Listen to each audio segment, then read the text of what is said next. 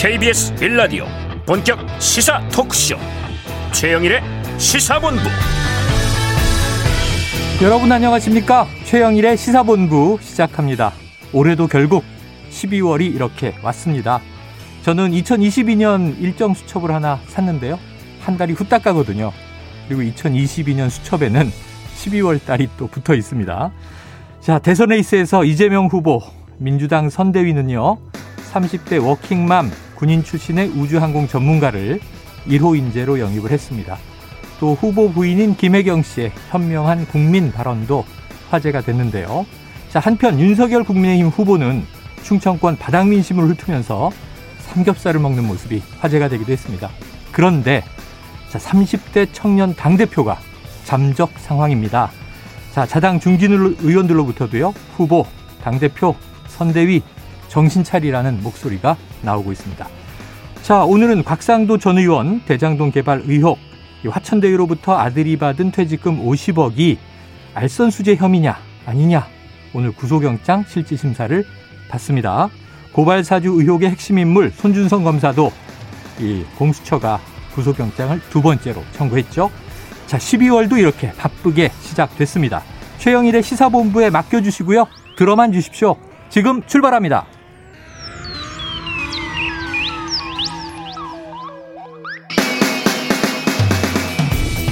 네, 일부의 화제의 코너죠. 한입뉴스. 아, 대선까지 98일 남았습니다. 자, 2부 20분 인터뷰에서는요, 더불어민주당 선대위 전략기획본부장인 강훈식 의원, 어, 오늘 연결해서 직접 스튜디오에 나오십니다. 여당 선대위 선거 전략에 대한 이야기를 심층적으로 들어보겠습니다. 이어서 진격의 보수와 사건본부도 준비가 돼 있습니다. 한 입에 쏙 들어가는 뉴스와 찰떡궁합, 디저트송 신청 늘 기다리고 있으니까요. 오늘 뉴스에 어울리는 노래가 있으면 문자 샵 9730으로 자유롭게 보내주시고요. 자, 오늘의 디저트송 선정되신 분께는 별다방 커피 쿠폰 보내드리고 있습니다. 짧은 문자 50원, 긴 문자 100원입니다.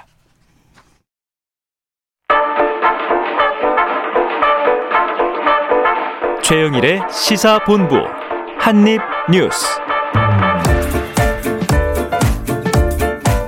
한입뉴스 날이 갈수록 이 한 그릇 뉴스로 좀 키워야 되나 걱정도 있습니다. 박정호 오마이뉴스 기자 오창석 시사평론가 나오셨습니다. 어서 오세요. 안녕하십니까. 안녕하십니까. 자, 이 청년에게 먼저 물어볼게요. 30대 청년에게. 이준석 대표 어디 있는 겁니까? 아니 일단은 지금 뭐 속보 계속 올라오는 게 부산에서 네. 어, 자맹 중이다. 영화 부산행 포스터가 또 패러디가 됐어요. 살아남아야 한다. 네. 이렇게 처음에 표가. 부산에 내려갔다라고 했을 때는 이제 2016년 총선을 앞둔 어, 김무성 당시 새누리당 대표의 네. 모습처럼 네. 흔히 말하는 옥세런이다. 네. 뭐 이렇게 당 대표가 부산으로 내려간 거에 빗대서 그렇게 표현을 했다가 지금은 부산에서 이제 주요 인사들 원로들 뭐 만나고 있었고 또 동행한 사람도 있었다는 얘기가 계속 어, 올라오고 있어요. 근데 동행한 것인지 내려가서 합류한 것인지 어. 아니면 내려간 상태에서 부른 것인지는 확인할 수는 없으나 네네. 어쨌든 혼자 있는 것은 아닌 것 같습니다. 어. 계속해서 만나고 있는 것 같아요. 하고 또 최근까지 올라온 방금 전에 올라온 속보 같은 경우는 장재원 의원의 지역구 사무실을 방문했다. 어. 라는 얘기까지 올라왔어요. 네네. 장재원 의원이 부산 사상구의 지역구를 그렇죠. 두고 있습니다. 그러니까 지역구 당협 위원장실을 방문했다라는 것인데 이게 과연 어떤 의미냐라는 것. 그러면은 음. 지금 제가 이렇게 리포팅하는 것처럼 많은 사람들도 아, 이준석 대표가 장재원 의원 사무실을 갔다라고 음. 얘기를 할 거잖아요. 네네. 그럼 거기에 대한 의미를 해석해서 볼 수밖에 없는데 그렇죠. 유추해 볼 수밖에 없는데 만약에 믿고 의지하는 사이면 음, 좀 기대기 위해서 네. 음, 고충을 털어놓기 위해서 갔다 라고 볼 수가 있는데 그런 사이처럼 보이진 않거든요. 지금은 약간 대척 관계죠. 네. 그리고 최근까지도 장재현 의원은 자신의 SNS에서 자신의 선대위원장직 아, 선대위에서 모든 것을 물러나면서 네. 자기가 그 공간을 열 테니 모든 전권을 후보자가 쥐고 네네. 해야 된다. 원톱은 윤 후보다 이렇게 선언했잖아요. 윤석열 후보 그리고 장재원 의원은 측근 음. 그리고 이준석 대표는 김종인 전 비대위원장 되려고 하는 사람 이렇게 음. 서로 각이 세워진 네네. 같은 집안 내 세력 싸움처럼 보였단 말이에요. 예. 근데 그 장재원 의원 사무실에 갔다라는 것 자체가 좋지 않은 사인처럼 보입니다. 어. 그러니까 예를 들어서 나의 이유가 음. 장재원 의원에게 있다라는 것을 우회적으로 표현하려고 했던 것은 아닌가라는 생각도 아, 좀 들고 아. 왜냐면은 장재원 이른바 말은 하지 않았지만 네. 항의 방문 성격이네요. 그렇게 보일 수밖에 네. 없는 음. 것이 장지원 의원이 의원 사무실에 없었습니다. 네. 있었으면은 두 사람이 담소를 나눴다. 어. 오해를 풀었다. 네. 이런 이야기 흘러나올 수가 있는데 그렇지 않았단 말이죠. 만나긴 했나요? 못 만났죠. 못 만난 거죠. 네, 그리고 장 의원은 이제 국회 서울에 있을 텐데. 네, 그리고 이준석 대표가 그렇다면 여기까지입니다라고 글을 쓰기 전에 글들을 보면은 윤석열 핵심 관계자 줄여서 윤핵관. 아, 윤핵관. 네. 저 사실 진짜 처음에 진짜 어떤 사람 이름인 줄 알고 특이한 제가 모르는 신진 인사가 있었나. 어. 그런데 윤석열 핵심 관계자라고 해서 윤석열 측 핵심 관계자라 해서 윤핵관이라고 줄여서 부르는데 특정한 한 사람이 네. 특정한 한 언론사만 잡고 계속 인터뷰를 한다. 어.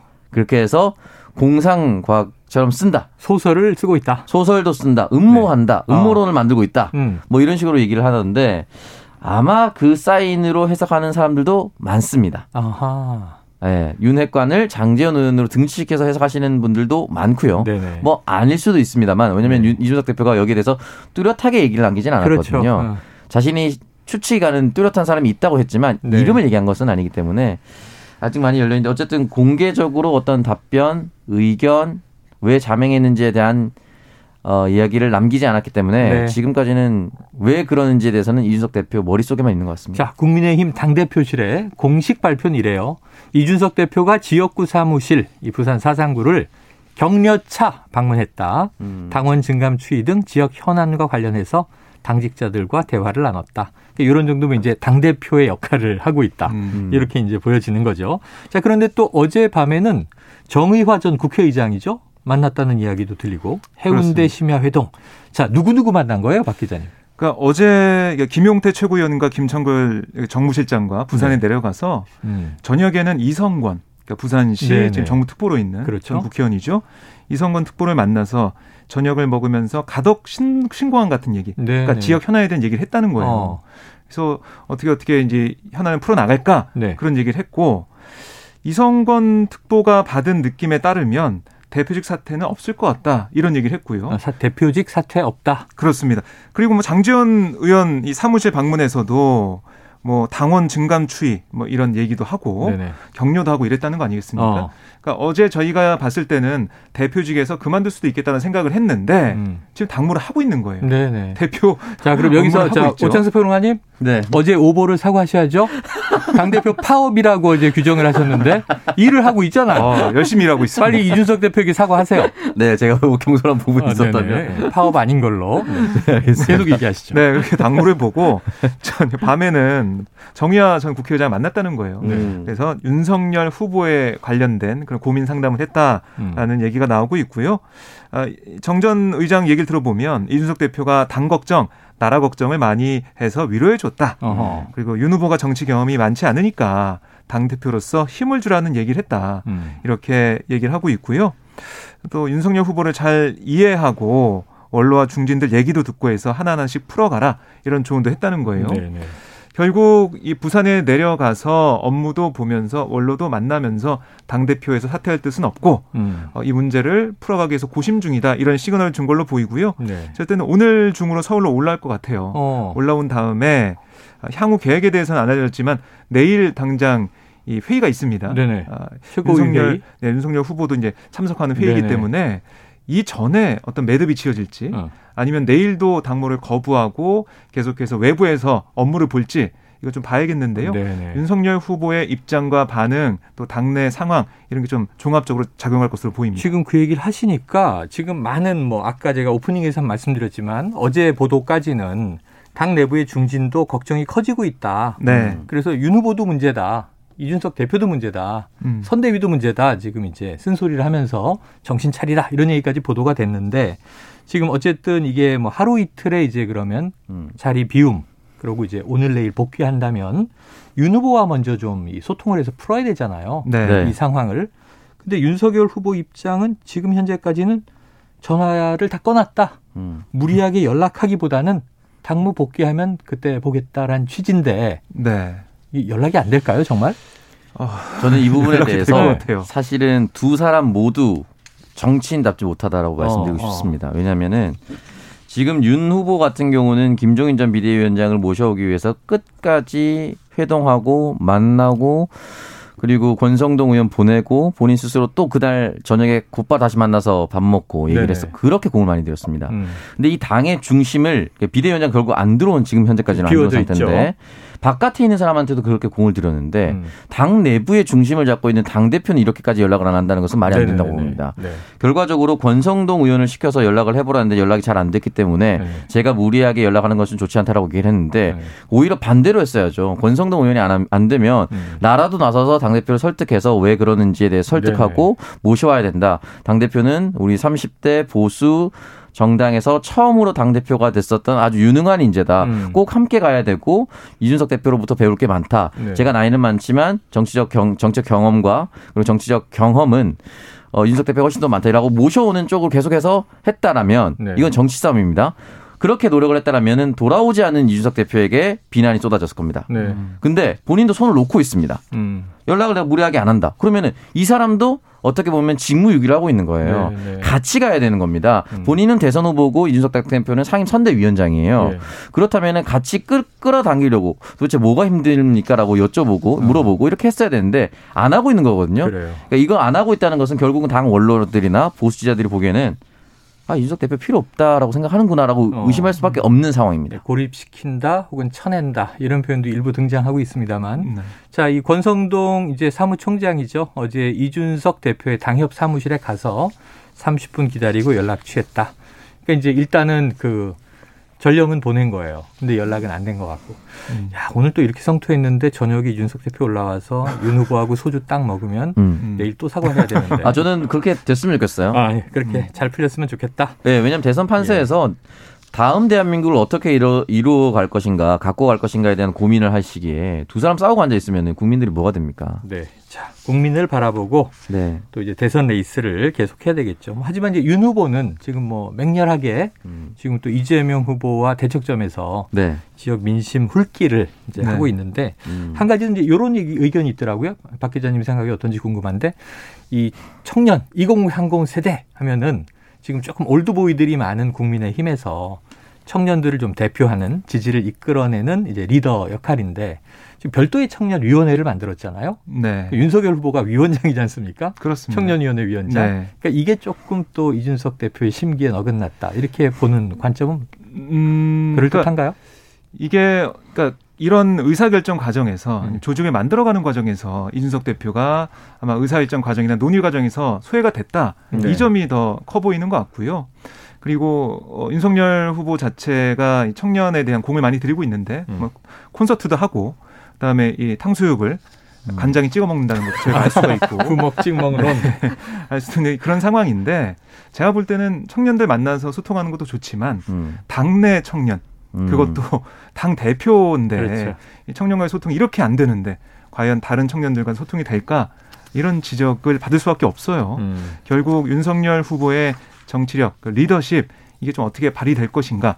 밖에서 볼 때 인석 대표와 이런 갈등을 해결하고 넘어가면서 음. 뭔가 큰 다시 한번 큰 리더십을 보여준다면 평가를 받겠지만 이 당내 문제도 잘 화합이 안 되고 특히 윤석열 후보 곁에 있는 사람들, 뭐 장재원 의원 포함해서 여러 의원들의 어떻게 보면 윤석 대표를 향한 공격, 그 음. 비판 이런 것들을 무마하지 못하고 그냥 나는 나는 후보니까 후보 관리만 하는 거예요. 어제 얘기했듯이. 네. 어, 원인 잘 모르겠어요. 이렇게 한다면 어. 정치력에 대한 평가는 게 좋지 않을 것 같다는 그렇겠죠, 그렇겠죠. 네. 당 대표와 가장 좀 긴밀하게 킹플레이를 네. 해야 되는데 모른다 이게 또 무책임하게 들릴 네. 수 있습니다. 음. 자 그런데 이 와중에 이제 이수정 공동선대위원장을 영입하면서 네. 이게 이준석 대표의 이제 의견과 좀 반대되는 인사다. 음. 이것도 조금 이제 갈등의 시가 됐는데 이수정 선대위원장은 이 이준석 대표 같은 또래 아들이 있다. 네. 내가 만나서 설득하겠다 이런 얘기도 나왔고요.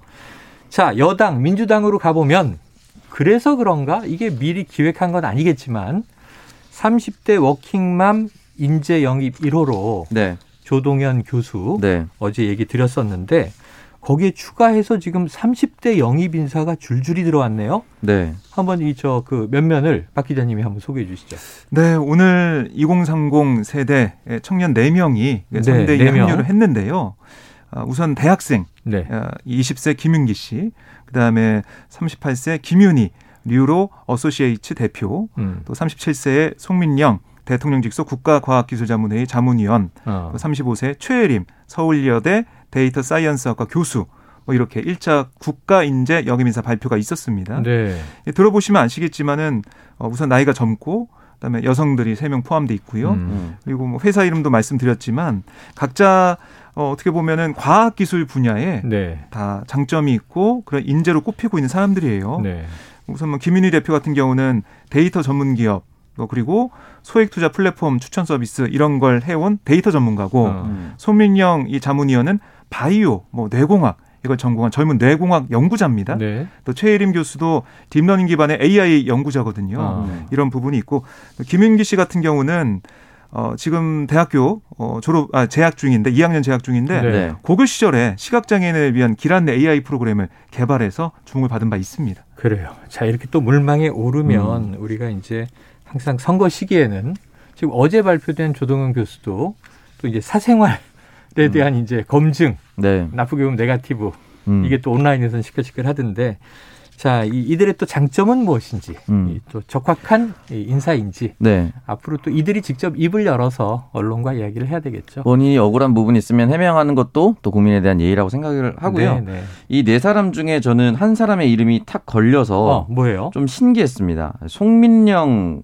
과학자, 네네. 음. 송민영 박사가 뇌과학자 올해 칼럼을 하나 썼는데 네네. 번역청을 세워주세요라는 칼럼을 아, 썼습니다. 아, 그래요? 어. 네, 다소 생소한데 번역청이라는 네. 건 우리나라에 없습니다. 없죠, 당연히. 그러니까 세워달라고 하는 것인데 뭐냐면 K 컨텐츠 한류 드라마가 어. 전 세계를 통해서 퍼져 나가는데 아직까지 어. 해외에서 들어오는 단어를 정확하게 어떻게 표기할지에 대해서 음, 음. 합의된 바가 없고요. 음. 특히 음. 과학계에서는.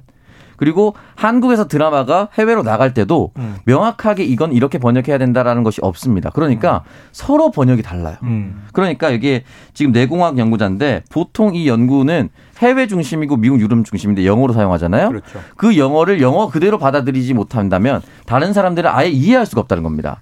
각자 다르게 해석하고 각자 다르게 번역하다 보니까 음. 여기에 대해서 전 세계에 발맞춰서 갈 수가 없다. 예. 빠르게 발맞춰서 가기 위해서는 올바른 표기법, 발음법, 이해하는 법 이거를 음. 통칭할 수 있는 번역청을 세워달라는 칼럼을 썼는데 어, 중요한 얘기네요. 굉장히 저는 중요한 얘기라고 음. 생각하거든요. 그렇기 음. 때문에 우리가 어렸을 때 침, 아밀라제 이런 거 배웠는데 네. 영어는 amylase거든요. 어. 그러니까 어. 영어 학교에 가서 amylase라고 발음합니다. 그러니까 이런 부분에 대해서 작은 차이를 어떻게 할 것인가에 대해서 정확하게 기준을 세워놔야 돼요. 음. 그거 해외여행하면 어. 다들 고충을 겪죠. 네, 파리 가서 이런 부분이 네, 한두 개가 아니기 때문에 베르사유 궁전 베르사유를 한 10번 외쳐도 못 알아듣더라고요. 달라요, 발음도. 베르사일이라 그래서. BTS 우리는 베르사유의 뭐 이제 만화책도 보고 그랬잖아요. 맞아요. BTS 노래도 네. butter가 아니라 butter라고 얘기하더라고요. 아, butter라고. 어렵습니다. 아, 근데 이게 상당히 중요한 대목이 뭐냐면 네. 지금 디즈니 플러스 OTT가 국내 서비스가 시작됐는데 네. 이거를 번역기에서 돌린 듯하게 네. 아주 엉뚱한 네. 이러면 save라는 게 구하다는 뜻도 있고 저장하다는 뜻도 있는데 네. 어, 어 당신의 부인을 저장해 뭐 이런 식의 번역 옛날에 이런 게 지금 이 디즈니 플러스의 오류 번역이 아. 온라인에 굉장히 많이 올라오거든요. 네. 중요한 대목으로 보여요. 우리 컨텐츠를 해외에 알리는데. 네, 그래서 양쪽이 그 한류 문화에서만 투자하는 것이 아니라 어떻게 해외에 판매할 것인가에도 고민할 단계이기 때문에 음. 아주 주요한 얘기를 남겼다라고 볼 수가 음. 있습니다. 그래요. 자, 인재 영입이 얼마나 적합했는가 또 이제 언론과 상대의 검증 또 이게 구설이 될 수도 있고 네. 음, 플러스가 될 수도 있고 항상 또 이제 국민의힘도 지금은 좀 선대위 구성 문제에 또 당 대표가 음. 잠적이라 시끄러운 상황인데 빨리 좀 해결돼서 음. 국민을 위한 정책들이 나오길 기대해 봅니다. 자, 12시 39분 넘었는데요. 점심시간 교통 상황을 알아보고 가겠습니다. 교통정보센터의 정현정 리포터 나와주세요. 네, 겨울의 시작을 알리듯 12월 첫날부터 강추위가 찾아왔습니다. 오늘 서울의 낮 기온 2도로 기온 자체는 영상권을 보이겠지만 찬바람에 체감 온도는 종일 영하권에 머물겠으니까요. 옷차림은 따뜻하게 해주시고요. 현재 경부고속도로 부산 쪽으로 오산 부근 진출로 갓길에서는 추돌 사고를 처리하고 있습니다. 동탄 분기점에서도 밀리고요. 오산에서 남사까지 천천히 갑니다. 서해안 고속도로 서울 쪽으로는 일직 분기점에서 금천까지 밀리고요. 반대 목포 방향 차량은 순산터널 부근에서 용담터널까지 속도 줄여서 지납니다. 당진분기점 부근 1차로에서는 장애물이 떨어져 있습니다. 미리 차로 변경이 필요하고요. 광천 부근 진출로 갓길에서는 고장난 차를 처리하고 있습니다. 석임제 부근도 2차로에 사고 소식이 있습니다. 미리 차로 변경하시고요. 영동고속도로는 강릉 방향으로 군포 부근에서 승용차 고장난 차를 처리 중에 있습니다. 서창 분기점에서 월곶 분기점까지는 정체고요. 점심시간이 되면서 나른하시는 분들이 많으실 겁니다. 장시간 운전 시에는 꼭 컨디션 관리를 해주셔야 졸음 운전을 방지할 수 있습니다. 안전 운행하시기 바랍니다. KBS 교통정보센터에서 정현정이었습니다.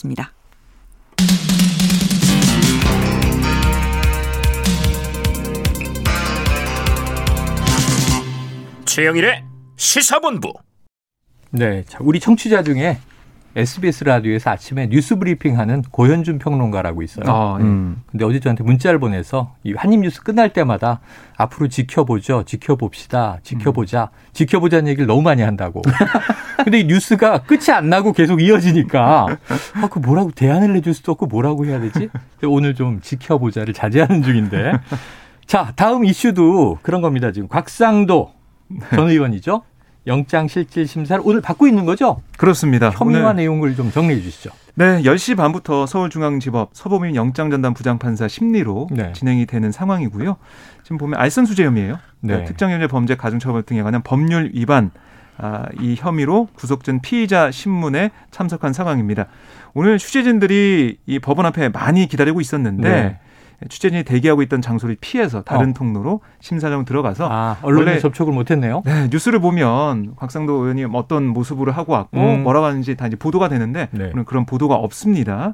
곽 전 의원의 혐의는 많이 알려진 바와 같이 2015년에 화천대유 대주주 음. 김한배 씨의 청탁을 받고 하나은행이 화천대유 컨소시엄에 그대로 남도록 음. 영향을 행사했다 네. 이런 혐의를 받는데 그 대가로 뭐 개발 사업 이익금을 분배받기로 약속했다 뭐 이런 거고요. 그다음에 이제 아들 병채 씨가 화천대에 입사해서 지난해 3월 퇴직할 때 한뭐 음. 6년 가까이 근무했는데 퇴직금 명목으로 50억을 받았는데 네, 이게 크게 화제가 됐었죠. 네, 그게 어, 이 50억이 이렇게 편의를 봐주고 네. 어, 김만배 씨의 청탁을 받고 하나은행이 컨소시엄에 남게 하는 그런 대가로 받은 거 아니냐 네네. 검찰은 이렇게 보고 있는 거예요. 다만 영장에는 이 정상적인 퇴직금하고 세금금을 공제한 네네. 실제 수령액 25억만 기재된 것으로 파악이 되고 있습니다. 네, 그래요. 어, 저는 뭐 시사본부 한 5년 8개월 진행하고 퇴임할 때 KBS에서 한 500만 원만 줬으면 좋겠다. 개인적인 소망이에요. 네. 소소하죠. 50억이 깜짝 놀랄 음, 일이죠, 네. 국민들이. 여전히 이 퇴직금에 네. 대해서는 국민들이 참 납득하기 힘들 것이다. 그러니까 음. 이게 결과적으로 곽 전 의원이 이 하나은행 컨소시엄을 유지하는 조건으로 이 당시에 네. 산업은행 컨소시엄이 갑자기 치고 들어와서 선회할 움직임이 보이자 김만배 씨가 하나은행을 잡아달라 계속 그래서 네. 이제 그걸 해주는 조건으로 이렇게 됐다는 거 아니겠습니까? 이게 그래서 해주는 조건으로 아들을 취업시켜서 퇴직금 때 50억을 받겠다라는 증거가 명확하게 나오길 나올 수 어. 있을 것인가? 참 쉽지 않을 거예요. 그렇죠. 그러나 분명히 국민들이 바라봤을 때는 일반 직장인이 임원도 아니었는데 퇴직금으로 50억 받았다는 것은 이해할 수 없다라고는 장하, 강하게 남아 있을 겁니다. 그래서 처음에는 이제 뇌물 혐의로 한번 집어넣었다가 음. 공소장에 음. 네. 빠지고 지금 이제 소환한 이후에 음. 알선 수재 혐의가 네. 된 거죠. 자, 그러면은 이게 두 분 다 법조인은 아니지만 한번 예상 보겠습니다. 네. 이르면 오늘 밤, 늦으면 또 내일 새벽에 네. 법원의 판단이 나오는 거잖아요. 네. 둘 중에 하나잖아요. 네. 구속, 발부, 네. 아니면 기각. 네. 그러면 이제 귀가하는 건데 박 기자님 어떨 것 같습니까? 바로 내일이면 결과 나오는데 참 네네. 어려운 내일 문제네요. 이 시간에 얘기를 해주셔야 되는 건데. 아 저는 영장에 발부가 되지 않을까 생각이 드는데요. 발부 가능성이 좀 높다. 네, 그러니까 이 수사를 통해서 그러니까 지난 주말에 소환 조사한 다음에 한 번만 부른 다음에 네. 바로 영장을 청구했는데 그건 검찰이 좀 자신감이 있는 게 아닌가 싶고요. 어. 그다음에 아들 병채 씨를 몇 번 불러서 조사했어요. 네네. 그때 나왔던 증언과 곽상도 전 의원이 얘기한 증언 중에 다른 부분이 있고 어. 그 다른 부분이 어, 소명된 부분이 있었을 거다. 네네. 김만배 씨 등을 조사했을 때 그런 부분들을 충분히 법원에서 얘기하면 검찰 입장에서는 구속할 수 있을 거다, 신병 확보 예. 가능하다라고 본 것 같고 음. 저도 그게 좀 더 신빙성 있어 보이지 않나 싶습니다. 혹시 저 오 평론가님은 저는 만약에 박정 기자가 구속영장 청구 안 된다고 하면 일부러 반대로 하려고 했었는데 네. 청구된다고 하니까 저도 청구돼야 한다라는 바람을 담아서 아. 똑같이 가겠습니다. 왜냐하면 하나은행 컨소시엄과 관련해서 네. 이 결국은 임직원 같은 대학교 동문 후배를 통해서 했다는 거 아니겠습니까? 음. 그러면 그 이사가 직접 하진 않았을 거예요. 네네. 그 밑에 있는 사원이 음. 했을 텐데 그 사원도 조사해서 부서원에서 조사했거든요. 네네. 아마 거기에서 어느 정도 증거를 확보해두지 아, 않았을까라는 아, 생각을 좀 해봅니다. 고위급보다는 실무급이 네. 좀 솔직하게 얘기하는 경향이 있다고 해요. 네. 자 이제 법조인들의 의견도 갈리고 있습니다. 음. 어쨌든 발부냐 기각이냐 오늘 밤 혹은 내일 새벽 나오니까 내일 이 시간에 전해드리도록 하고요. 자, 지금 다른 50억 클럽 의혹 관련 인물들이 또 있잖아요. 네, 박영수 전 특검 등 어떻게 되고 있습니까? 그 박영수 전 특검하고 뭐 권순일 전 네. 대법관 그두 사람이 뭐 최재경 전 민정수석 아, 쭉 있죠. 예. 있는데 지금 음, 조사는 하고 있지만 음. 실질적으로 보이는 게 없어요. 그래서 아. 제일 중요한 게 곽상도 전 의원에 대한 오늘 영장 발부 네. 좀 중요해 보이고요.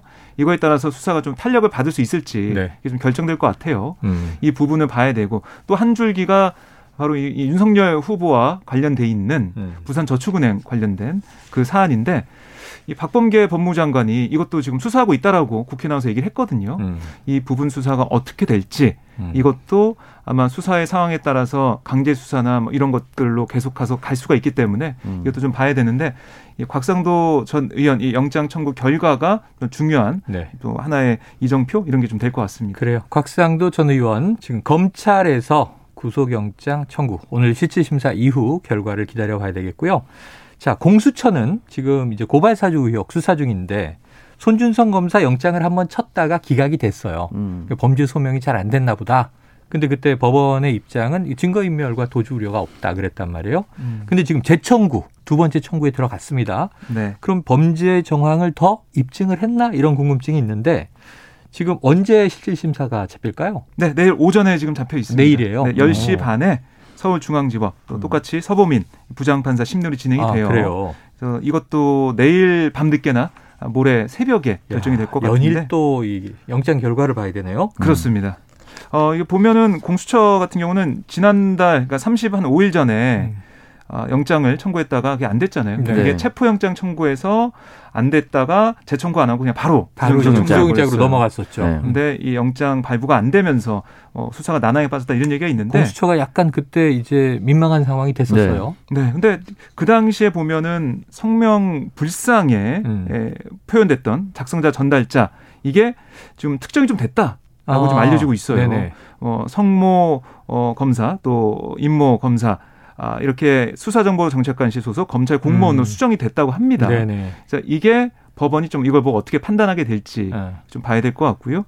어, 그리고 성명불상의 상급 검찰 간부들로 공모자로 적시한 부분에 대해서는 음. 이걸 좀 제외를 했다고 그래요. 어. 그래서 사실상 송 검사 단독으로 고발장 작성 전달 지시한 것처럼 혐의 사실을 구성했는데 음. 이게 처음에 영장 청구했을 때랑 달라진 부분이거든요. 네. 법원이 어떻게 판단하겠지 봐야 되겠습니다. 그래요. 일단은 증거 중심으로 구체적인 이제 정황을 입증하는 게 중요하니까 공수처 네. 입장에서는 법원의 판단이 어떨지는 또 내일 밤 모레 새벽까지 음. 봐야 됩니다.